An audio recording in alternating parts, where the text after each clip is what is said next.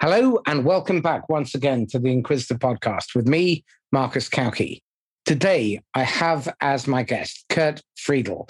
He is the Associate Professor at Virginia Tech, and he is the Director of the Center of Cooperation for Problem Solving. Kurt, welcome. Thank you. Glad to be so here. Would you give sixty seconds on your background, how you got here? Yeah. So I grew up in Nebraska on a on a cattle ranch, and uh, I went to college to start teaching high school. And probably one of the most interesting questions I had in teaching high school was, uh, why are some of my students creative, and how am I teaching creativity? And that led me to my doctoral studies uh, at University of Florida, and uh, learned that there's this guy by the name of Doctor Michael Curtin from the U K, a British psychologist, who uh, developed this theory of adaptation and innovation. And uh, I kept in touch with him, uh, spent some time at some different universities, came to Virginia Tech in twenty eleven, and started a center here at Virginia Tech, the Center for Cooperative Problem Solving, to be the outreach of, of his work. So we teach certification courses for the, using the K A I. We uh, have workshops that we offer and a graduate teaching certificate where we embed K A I into those graduate courses. And what is K A I for those who are not familiar with it? Yeah, K A I is an inventory. It's an aspect of our personality uh, of which it measures. And uh, in short, it's it's a measure of our problem-solving style.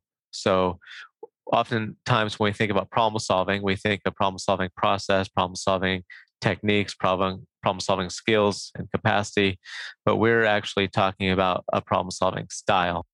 Very interesting. Okay, so let's go into a little bit of detail around um, problem solving styles. What type of styles are there? So we measure problem solving style on a continuum between uh, thirty-two and one hundred sixty. We follow a normal distribution curve. So bell curve, if, if you're not familiar with the statistical term.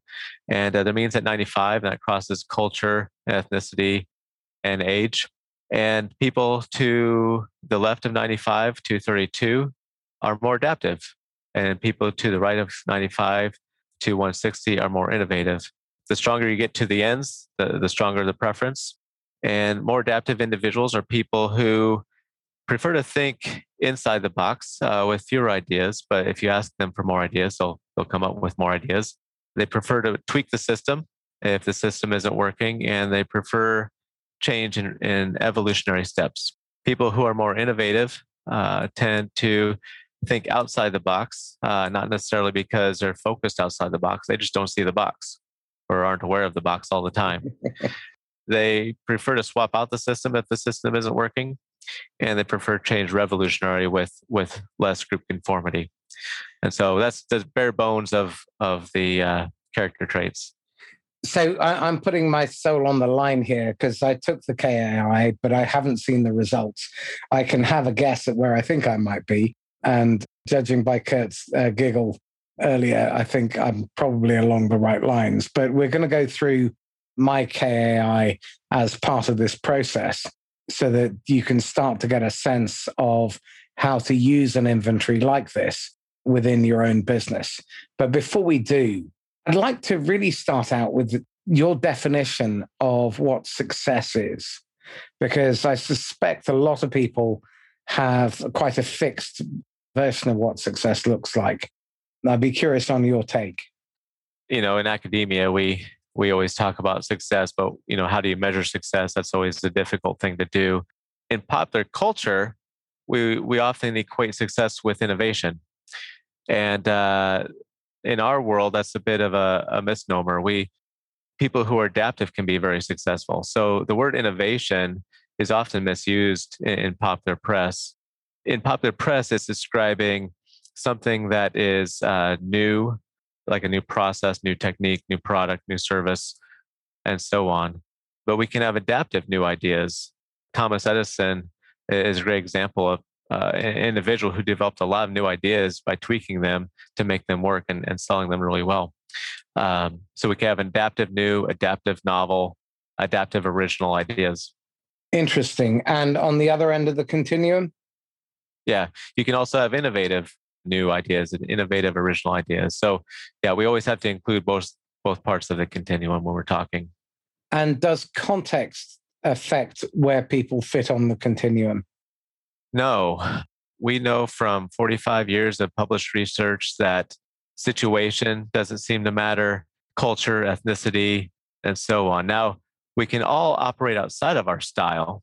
So with motive and self-awareness and insight, I can choose to be more adaptive or more innovative as the problem requires. But um, my preference is measured by the K A I, and that's what I prefer to do.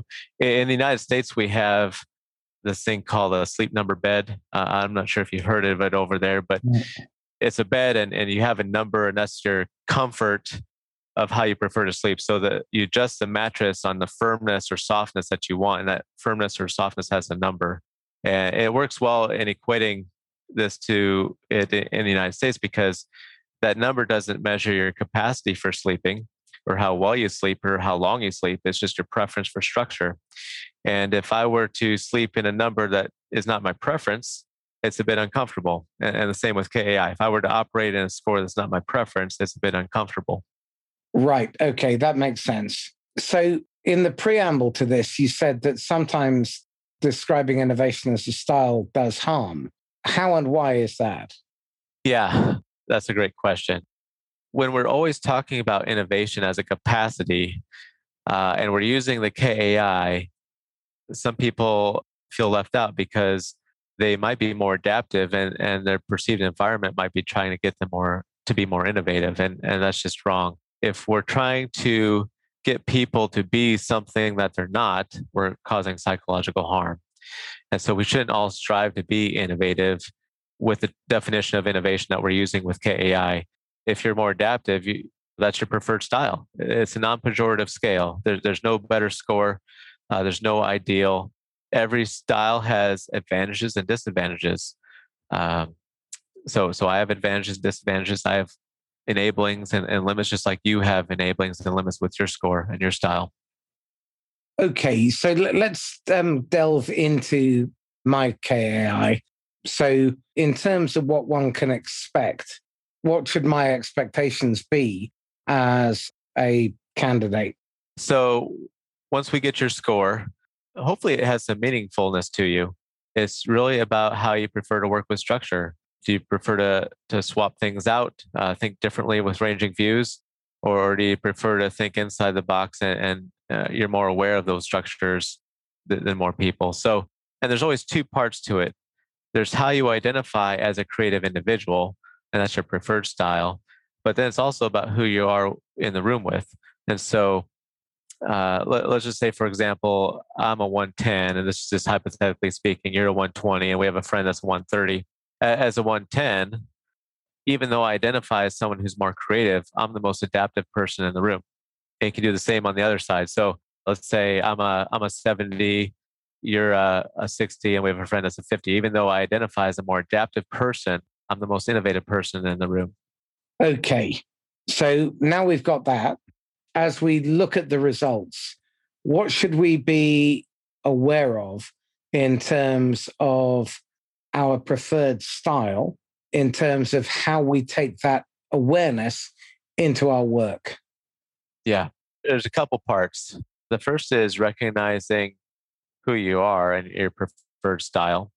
There's also the recognizing of reality of the problem that needs to be solved. And if you may need to cope to solve it, we can explain coping behavior here in a little bit. And also how people perceive you, because they're on the continuum too, and we can map people out on this on this continuum between thirty-two and one sixty. And uh, someone who's more innovative, they might see as as someone who you know has a lot of great ideas, or someone that's a bit of loose cannon, depending on the attitude and the emotion. And and someone who's more adaptive could be seen as very proficient and, and efficient, or they could be viewed as as narrow-minded, depending on the emotion. So. It's about setting yourself in the environment. Okay. Over to you. Talk me through it. Yeah. So um, you, you've heard me talk about the, the scale and the, a bit of the character traits. And so I'll ask you, Marcus, what do you think your score may be? Or, or where do you think you would fall? I would have thought given that I tend to break things a lot, uh, probably quite high on the innovative uh, side. I, I do use adaptation a lot, but that's more of a later thing in my life. Normally, I'd be looking to reinvent the wheel. Now, I'll typically go, I'll ask myself, well, who does this really well? Then I'll stem how they do it and then seek to improve it. But I'm constantly looking for what's new and shiny. Yeah, yeah. So your K A I score, because you've already taken it before the podcast, is a one thirty-nine. So you were correct. That's and it correct. does have a, yeah, you're very far on the continuum. You're, you're a strong innovator, as we would say, or, or very strongly innovative. So yeah, you were chuckling. That's usually the first insight when I'm talking to individuals. If if I'm if I'm talking about the continuum and some of the character traits, they, they have a little chuckle, and it has amazing face validity. People see it all over the place, and so it, it's really revealing. So that that uh, once you find this out about yourself, you can really think more deeply about the problems you solve and, and your limits and, and where you're strong at, and and then you know bring about diversity. So you already know you have this uh, preferred style. So who can help you uh, be more adaptive when the problem requires? Again, this is really important because um, my wife and I work together, and she's normally the adult in the room, if I'm being perfectly honest. And she's very process orientated, able to get into the weeds very quickly. Now, in subjects that I'm interested in, I can get into weeds. But by and large, I tend to take a much bigger picture and see where things fit. So one of my core skills from, or strengths from the StrengthsFinder profile is ideation and being able to join the dots where other people can't. Is that something that you see with someone who has a higher innovative score? That's a great question. So we are doing some research right now at Virginia Tech, because Virginia Tech is a strength school, meaning every student, staff, faculty member can take the strengths if they want to. And uh, we'd love to do that research. Strengths is is a is a bit different in, in how they measure, because there's thirty-four talents yeah.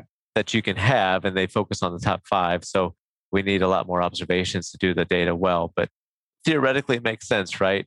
But we got to be careful. So there's a correlation between K A I and um, extroversion and introversion. It's not a strong correlation, but strong enough to to take notes. So where the more innovative prefer to be a little bit more extroverted, or they're more likely to be extroverted. And there's also a stimulus aspect to that. So the more adaptive are, are more likely to be introverted. And so we got to be careful with ideation, because th- that could play a part. So we, we just have to do the research to find out. Okay. Tell me this, what kind of blind spots might someone at that end of the spectrum have? So one way we sometimes articulate it is innovators see the patterns in the chaos, adapters see the chaos in the patterns. And so you you may be, and you'll probably, if you think back, Marcus, to even early childhood, you might remember some things, because we we believe it's pretty stable and innate and connected to personality, um, just an unawareness of structure, not realizing where you're, you're stepping your bounds. You may be asking for forgiveness instead of asking for permission too often. Yeah, there's a yeah. fair bit of that in my history. Yeah. Okay. So seeing the patterns in the chaos. So I've certainly always looked for those patterns, and I often find them. And when I try and explain them to people, they then say, "What the hell are you talking about?" So again, presumably that's not an uncommon experience for people at that end of the spectrum. Yeah, yeah.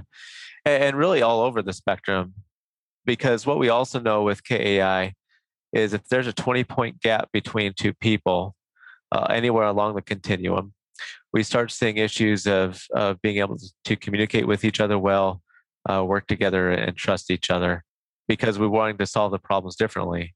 And, and incidentally, the standard deviation for the K A I is eighteen points. So we're pretty close to that standard deviation of, of describing a different problem-solving style. What do you mean by a standard deviation for those people who are not familiar with oh, yeah. statistics? So, so uh, what we'd call a standard deviation is, with the normal distribution curve, how far away we are from that average mean. So if the mean's at ninety-five, the standard deviation is a is a unit of measurement to how far we can get away from that mean or the average K A I score, which is ninety-five. Uh, so adaptive individuals have the same issue, right? They're describing things in their way, problem solving in their way. And where the more innovative see outward uh, of the next threat that, that might take an organization by storm, the more adaptive see that policy that isn't working well or or procedure that might be le- leaving people out that we need to include. And so they're trying to communicate that to the more innovative, and they're hitting the same head of, you know, two by four across the forehead or head against the wall. If the adaptives see the internal threats more clearly and the innovative see the extrinsic threats, then in terms of team building, particularly when you're doing market analysis or you're looking at trends within a marketplace and how you can fit or adapt to that, it definitely makes a hell of a lot of sense to have a diverse team. So we, we measure diversity wide and well. And many times we think about a problem as complex. Uh, sometimes a problem can be simple and, and it requires, you know, a little bit of adaptation or a little bit of innovation, but the problems we face today are very complex. And so we need a diverse team, as you said, Marcus, to solve that problem well. So we need adapters and innovators working well together with humility and mutual respect and a safe space for ideas to come together and, and, and work together.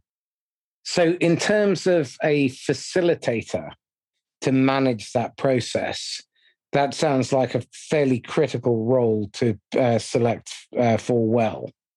Yeah. You know, sometimes people look at the positional leader of, of that team, uh, and sometimes that positional leader can be closer to the average of the team score or, or not, and that creates a lot of different approaches to team dynamics. I will say that uh, another role that we encourage people to, to find is someone who could be a bridger. And a bridger is a social role. Uh, any K A I score can play it, but they're they're situated to look at the more adaptive and the more innovative individuals and bring them together and work together uh, to solve the problem.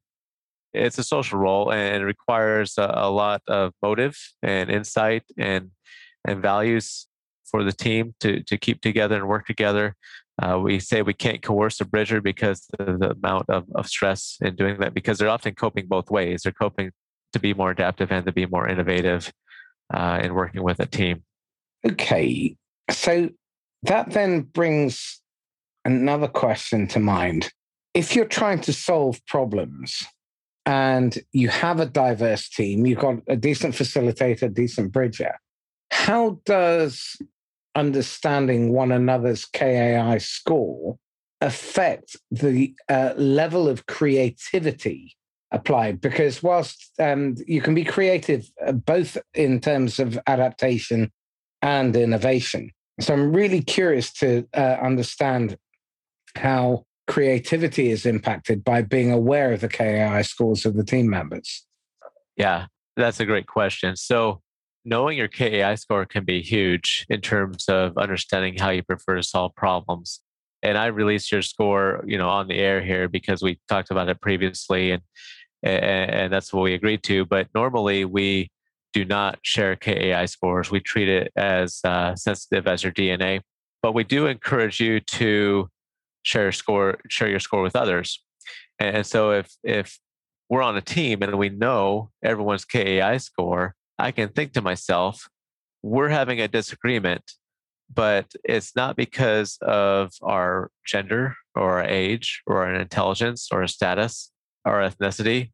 It's the matter of our problem-solving style because we have this gap. And and just because I have this gap with you uh, and we have this disagreement or this conflict, it's okay. It's it's no rep- no representation of your intelligence. You can be smarter than me and care more about this company than me, but uh, we just different problem-solving style. In terms of how you team people up in order to tackle a problem, is there an argument to have the adapters and the innovators working separate from one another and then bring them together? Or is it better to have them all work together right from the off? Yeah, it, it could be both. It just depends on the process and, and what the outcomes you want are. Uh, if you put adapters in the room together, they get along splendidly well. If you put innovators in a room together, they get along sp- splendidly well. What you can do is just what you said, give each the more innovative group and the more adaptive group a problem to solve, have them work on it, and then have them come together and bring that diversity together. Because what will happen is the the more adaptable see the innovative ideas, say, well, I didn't think of that, and we can make some tweaks here. Or the more innovative will look at the adaptive groups and say, well, I didn't think of that, but have you considered this? And we can, you know, bring some stuff together. I've learned, though, that even in the most decentralized companies and teams, we tend not to put people together by K A I score. We put people together by experience and, and status, uh, whether that status is high or low. And what that does is, is you might find a more innovative team or more adaptive team, and that's okay, because then we can talk about our biases. If we're more innovative, we need to consider the more adaptive perspective, and we can cope to do that, and, and vice versa. If we're, we have a more adaptive group, we, we need to think about how the more innovative might perceive this work and accept it. So I'm reminded of one of my favorite books of the last year, David Epstein's book, Range. And his thesis is that generalist teams are much more effective in specialized uh, fields because they bring multiple different perspectives, points of view. And it's important as you build uh, a team, not only do you look at their levels of, of adaptation or innovation, but also make sure that you're not operating inside an echo chamber because everybody's been Oxbridge educated or they all come from a similar socioeconomic background. And there's a wonderful tiger in the grass experiment. When you show that picture, often a Western audience will spot the tiger, whereas an Oriental audience will start with the jungle and then describe the tiger.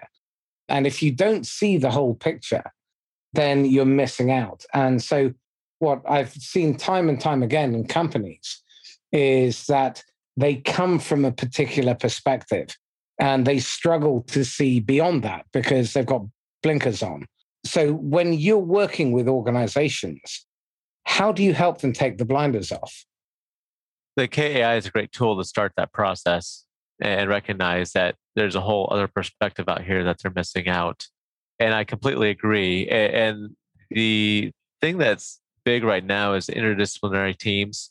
You know, in a research team, you might have a historian working with someone who is a biologist, working with someone who's an engineer, all addressing issues of of uh, COVID vaccines, for example. And all those people might play a particular part in that role. But my fear is when people look at conflict, they're they're looking at conflicts between disciplines. They're saying, well, that person is a history guy or a girl, and this person is an engineering guy or a girl, and they're not getting along because they think differently in different domains. And that might be true, but we also need to consider they could be thinking differently because of problem-solving style, which is part, part of their personality. So is curiosity an element of the K A I? No, the more adaptive and the more innovative can all be creative, or excuse me, curious. Okay, okay. So uh, again, the last couple of years has been a phenomenal education for me. Done, you know, four hundred interviews, uh, yeah, pretty close to four hundred interviews now. So on the Inquisitor, about three hundred fifty on the Scale Ups and Hypergrowth podcast. And what's been really fascinating for me is being able to see the connections and join the dots between people from multiple different disciplines. So we've had sales, marketing, leadership, psychology. We've had people with a behavioral economics background. We've had um, people with a rhetoric background, pricing, H R, and procurement. And what that's really taught me is just how many connections there are.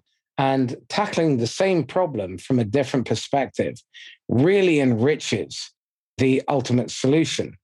I spent seventeen years as a trainer of a particular sales methodology, and I loved every minute of it. But the last seven months, I've been out of that environment. And what's been really fascinating is engaging with people who have such a different perspective. And it's only enriched what I was doing.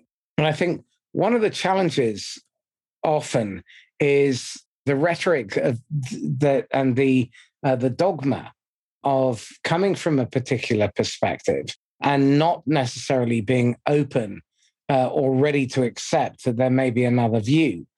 So my views over the last six, seven months have changed very radically from where they were before. And they were already at the extreme end within my community. But since then, what I've found is that I've been exposed to so many new ideas, which obviously feeds my one thirty-six score quite nicely. And I'm just curious about how, what advice you would give to someone like me in order to be able to capitalize on that uh, breadth and diverse uh, range of uh, input without getting so bogged down and uh, lost in the next shiny object, because that is definitely a challenge for me. Yeah, I think it's the first part is reflection and, and thinking of, about that question yourself. What would be my advice, and and situating where you're at, and asking yourself, where do I find joy in, in my work? And uh, everywhere. yeah, yeah, and, and it's great to be curious, because I think you know if you're an innovative person and you're curious, you do tend to bounce around from idea to idea, and that could be very intellectually stimulating. And in the end, it's, it's finding out what what motivates you the most to do the things that you do. That's why I love StrengthsFinder, because when I pe- when I hear people talk about StrengthsFinder, they are often sharing what makes them happy. You know, if you're achievement oriented, for example, you tend to be happy when you are doing things and accomplishing things. If you're ideation, of course, like you uh, you disclose.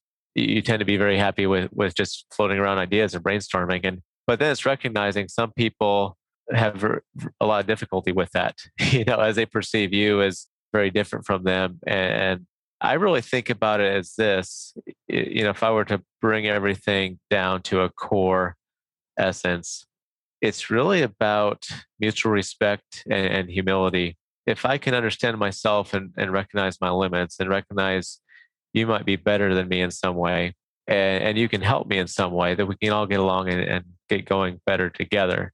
And I think we've we've lost a bit of touch of that in society in general. We've we've all become very individualistic, and and that's what you know often shapes our views. And we're having this this very old conversation is, where do my individual rights connect with societal values? And, and that conversation has been pushed you know a long, long way, but. For me, it, it's about humility and mutual respect and recognizing what I'm very good at and who can do something better than me and how they can help me. Again, uh, it's veering way off path, but uh, it's yeah. an interesting line of uh, conversation, because certainly in the West, with the Greco-Roman, Anglo-Saxon kind of culture, it is very much about individualism, um, yes. personal achievement. Whereas when we look uh, further east, then a lot of that is about collectivism. It's about the community. It's about the gr- um, you know what's good for the group. And I've reached a slightly depressing conclusion that we've already lost that race, because the Chinese work on hundred-year plans. Deng Xiaoping was asked, you know, what was the impact of World War Two on China? Now, bear in mind, this was in the early two thousands, and he said, mm, not sure yet. And I think if you look at the way the Chinese have been developing their soft power on a global basis, they play a very, very long game. And we're always focused because of the capitalist system, because of, particularly in the last forty years, this emphasis on quarterly reporting. It's very short term. So again, I'd be really curious to find out how the K A I score within the team uh, enables people to see the short, medium, and long-term implications. Yeah. So with K A I, we really are playing in the intersection of psychology and sociology. Psychology being the K A I is measuring problem-solving style, which is an aspect of personality. Our brains honestly haven't changed that much in the last, you know, couple thousand years. but society has, and, and shared values has. So if sociology is examining shared values within a culture, we can start seeing uh, a tint of adaptation and innovation in culture. So yeah, the Western culture has a has a hint of, of innovation to it, and and the Asian cultures have a hint of or or tinge of uh, adaptation to it.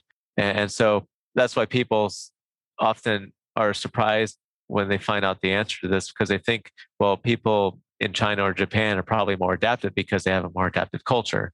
Well, no, the, the mean still holds, the normal distribution still holds. We have very innovative people in China and Japan and, and Korea, but they have the shared values and, and shared culture. And, and that culture is very much focused on tweaking and, and improving in long term. Interesting. Okay. So I can't resist the opportunity to get some clarification and direction. So what should I be aware of that I need to pay more attention to in order to not piss people off? I would say in, in working with your communication, uh, think things through a little bit more. Don't just uh, spout off ideas. And sometimes it's, it's journaling or reflecting on how best to say something, not being quite so vague. Both adapters and innovators miscommunicate. It's just how they miscommunicate. The more innovative miscommunicate because they're just vague. They haven't thought through all the details themselves, so it'll come to them later. The more adaptive miscommunicate because they, they're vague likewise, because they think, well, I know the rules. You should know the rules too. So I shouldn't have to share the rules. And so I also think the more innovative are a little bit more critical of themselves than the more adaptive. The more adaptive will, will sometimes think, well, I'm not doing anything wrong. And what's wrong with following the rules? But sometimes we know we have to go outside those rules. Interesting. Okay.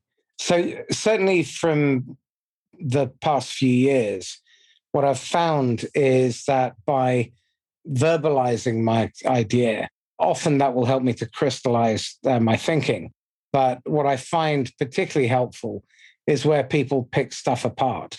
And the idea almost never forms in just, you know, perfect clarity. It needs uh, some percolation and a little bit of proving along the way.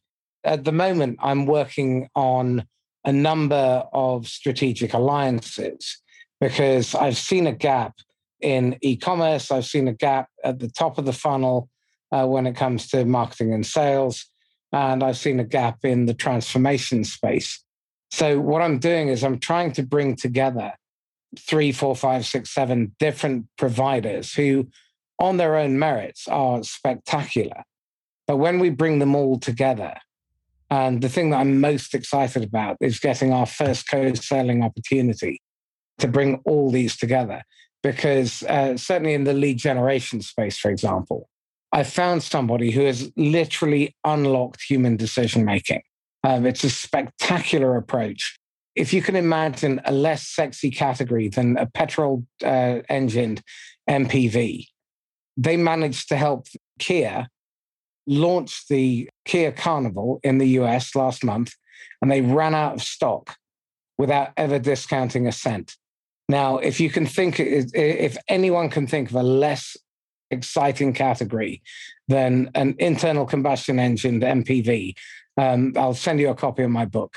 So in the automotive space. Um, now, combine them with another technology, which allows you to run your wins and losses in order to identify who your true ideal customer is, and then run that prospect list against the A I and your ideal customer profile to pinpoint the individuals on your prospect list who are most likely to be receptive to a sales call today and who is likely to be in the next two or three months, so that you can focus your marketing and your sales effort on the right places. And then another organization that specializes in using very well choreographed and crafted email sequencing in order to identify and warm up potential prospects. And when you combine these three plus another couple, what we've got is a way of eliminating ninety-five to ninety-eight percent of the wasted effort and spend. Now, that then frees up an enormous amount of resource. So you don't have to grow your headcount. What would traditionally have been the work of one person they're now doing the work of nine, ten, fourteen people. And to my mind, that has to be some of the most exciting work I've ever done. Because when I'm able to provide a solution like that, one of the biggest challenges is getting people to even believe it's possible, because their frame of reference is so alien to it. So what advice would you give to someone like me trying not to scare the bejesus out of people when uh, you're bringing them something that innovative? Great question. So innovators are great at prototypes. They put together just enough to, to make it work, and, and then they get excited about the next new thing. So my, my first thought is make sure that, that you do all the work necessary to make this thing detail-oriented. And it may require working with a more adaptive individual to, to keep building on those details and systems. The more adaptive are much better at developing systems for people to be talking with other people to make sure communication isn't lost. The, the more innovative aren't as, as good at that. And all to say they can do it. Anyone can do it. It's just, it's just more stressful to, to operate in. You know, outside of your style. And uh, when you're talking to more adaptive people, and, and you know, we're probably looking at ninety-eight, ninety-nine percent of the population more adaptive than you because of the normal distribution. It's always about getting people to see the new idea within their own paradigm. So if I'm more adaptive, I want to see how this is making things better. I want to see the improvements of what I'm already doing. So I think in, in your selling of, of your ideas, it's good to attract the innovators that, that are alongside with you and think, wow, look at look at this exciting idea. But to the more adaptive, they're going to look at efficiencies and how this can be successful in, in their own paradigm. Excellent. Kurt, help me understand this. You have a golden ticket, and knowing what you know now, what advice would you go back and advise your idiot twenty-three-year-old self? I, I would tell myself, everything is going to be okay. don't don't rush into anything. Don't don't be impulsive. Just hang tight. Everything's going to be okay. What's wrong with being impulsive?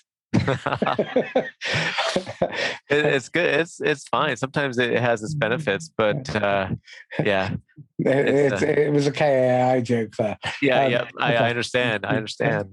um, okay, so help me understand this. If someone wants to really get to grips with understanding where they are in terms of uh, being adaptive or innovative, what would you suggest people read around? Doctor Curtin has a, a book titled Adaptation and Innovation in the Context of Diversity and Change. It's, it's his, uh, you know, masterpiece really in terms of full description of the theory. The K A I Distribution Center, which now they've renamed to the K A I Foundation. It has a lot of case studies, podcasts, research briefs, and, and so on. That's easy to access and and uh, short. So you're not, you know, the, the book could could take you a while to read, but the case studies are pretty short and a few white papers up there to to review. But the podcasts are really good. There's a one series we call the Foundation Five, which is like the essence of K A I and how it fits into the world and problem solving. And then we have a topical series, which covers everything from diversity, working in, in the COVID era, you know, as remote workers, to product development. Okay. I'm conscious that we haven't really given much airtime to adaptives. So what are the kind of questions that someone who's strong on the adaptives end of the scale uh, might be asking themselves in order to be more flexible and be able to be more receptive to innovation? So sometimes uh, the more adaptive could be more receptive to innovation, just recognizing the need for, for new structure. And, and we cannot tweak this anymore. We've tweaked the system all we can get out of it. And sometimes we just have to do something different. So do you ever see any correlation in terms of politics? Uh, sort of conservatism versus progressive?